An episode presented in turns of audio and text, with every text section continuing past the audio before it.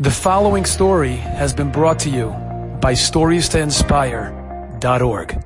I have a good friend of mine here in Miami Beach, Achanim Baruch Galbert. He wrote a memoir on his cousin, his cousin Brian, Alav Shalom. After I read the book, I was crying. I was sobbing so uncontrollably. It was such a well written book. It, it's not that big. It's small in size, but the weight behind it was so amazing.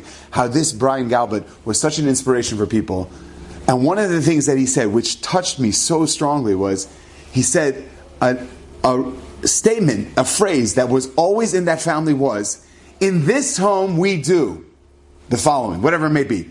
In this home we do chesed. In this home we treat people with respect. In this home we do that. In this so people got used to that in the family, that in this home, this is what we do.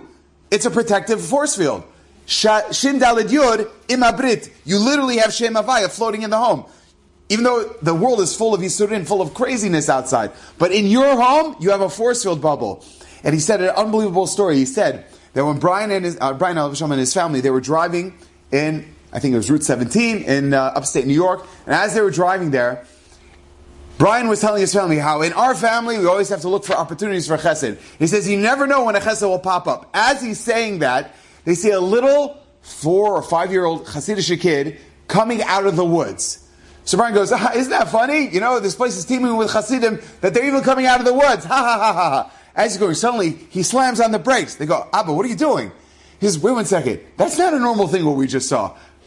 A kid doesn't just run out of the woods. Like, what is it? He's Tarzan or something? That doesn't make any sense.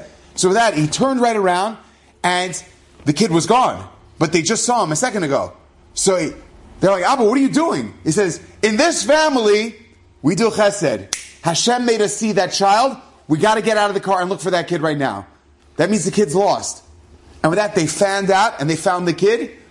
If you go back, you look this over, there was a Hasidic camp a crazy distance away. This kid got so lost. They had no clue where the kid was. They were looking for hours. They had other camps looking all over. And Brian Galvin and his family, they found it because in this family, we look out for one another. In this family, we do chesed.